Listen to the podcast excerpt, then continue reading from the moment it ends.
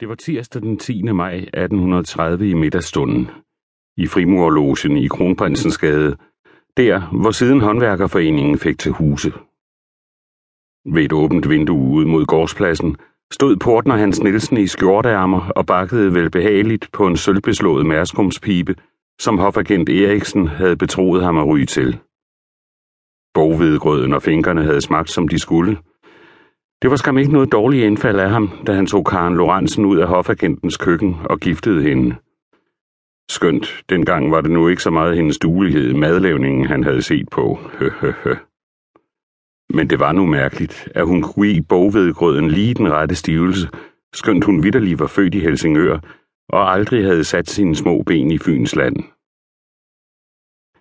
Det var et gudsvær at fordøje og filosofere i, Kastanjetræerne i gården var sprunget ud og stod på nippet til at tænde lysene.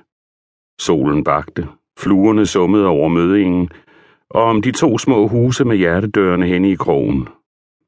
Inde fra haven hørte han sine tre småpigers mundre kvider, og så en gang imellem et glimt af deres hvide kjoler. De havde dem på første gang i dag, i anledning af Olemor Lorentzens geburs. I stuen bag så hørte han mor Karen skramle med kåretøjet, hun pussede det, mens hun holdt øje med porten. Aldrig et øjeblik sad hun med hænderne i skødet. Jo, jo, hun havde sandelig gjort det godt. Nok havde han drømt sig noget stort, da han vogtede bykvædet hjemme i Balslev mellem de fynske bække. At han var en forbyttet prins, eller at en stor fugl ville komme og bære ham bort til fjerne lande. Hvad nu sådan en tossedreng kunne finde på, når han ikke havde noget videre at tage sig til men at han i den klare virkelighed skulle nå en så urimelig velsignelse, det overgik nu lige godt et menneskes forstand. Først det, at han havde fået pladsen her, så han kunne se sit snit til at gøre formående frimurer en og anden lille tjeneste, der kastede adskillige emolumenter af sig. Det var også på den måde, han var sluppet ind som kontrollør ved teatret, så han havde både i poser og sæk. Men først og sidst alligevel Karen. Så trofast som hun havde slidt med ham, og så var hun hans øjnes lyst den dag i dag, skønt hun var seks år ældre. Hans Nielsen var 38 nu, og en klog og forsigtig mand, men alligevel så meget barn, at hans øjne dukkedes, mens han sendte et taknemmeligt blik op mod den blanke himmel. Nu kom børnene frem på græsplænen og dansede. Se til de pokkers tøser. Sofie havde for gangen fået lov til at kigge på den stumme i Portici oppe fra teaterloftet. Hun var jo nær de 11 år. Nu viste hun de andre, hvordan herr Bournonville dansede pas de deux med Madame Kretzmer, og se, hvor de to små tog ved lære. Augusta var kun otte, men lige så høj som søsteren, og hun havde mere af det lette sving i dansen. Selv stumpen, Karoline, som knap var fire, spilede kjolen ud med fingerspidserne og trippede let på tog. Det var et nysseligt syn. Han mærkede en hånd på sin skulder og vendte hovedet. Det var mor Karen. Hun var højere end han og smallere. Trods de 44 lignede hun en ung pige.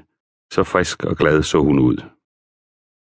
Deres øjne mødte i et trygt, fornøjet smil, og hun strøg ligesom tilfældigt bagsiden af hånden mod hans kind. Selv dette lille kærtegn var sjældent mellem dem ved højlysdag. De små skarnsunger, sagde hun, der snyder sig fra sytøj af alting. Og hvad? Oldemors geburs. Du må heller ikke være alt for streng, mor. Hør nu, far. Som om det ikke var dig, der gør på styr, hver gang de går ledige. For min skyld kan de lege så meget, de vil. Det var dog alt for kort. Og når du allerede begynder at snakke om at sende Sofie ud at tjene, de kan ikke altid hænge i mors skørter, Karen. Du og jeg blev kastet tidligt nok ud af redden. Det er vel lige godt det, som har gjort os til, hvad vi er. Mor Karen sukkede. Når en ser dem hoppe så let omkring, er det alligevel hårdt at tænke på, at de snart skal være grove og forslidte. Nå, sagde han muntert og knep ind i øret. Må jeg spørge, om Karen Lorentzen er grov og forslidt? Og du har vel været mellem de fremmeste ved arbejdet omtrent fra du kunne kravle? Nede fra gården lød et muntert, forsorent råb. Det var student Christensen, som havde et kammer op under taget. Han havde også været ved balletten, men havde gjort sig umulig både der og ved universitetet, fordi han med mellemrum svirede.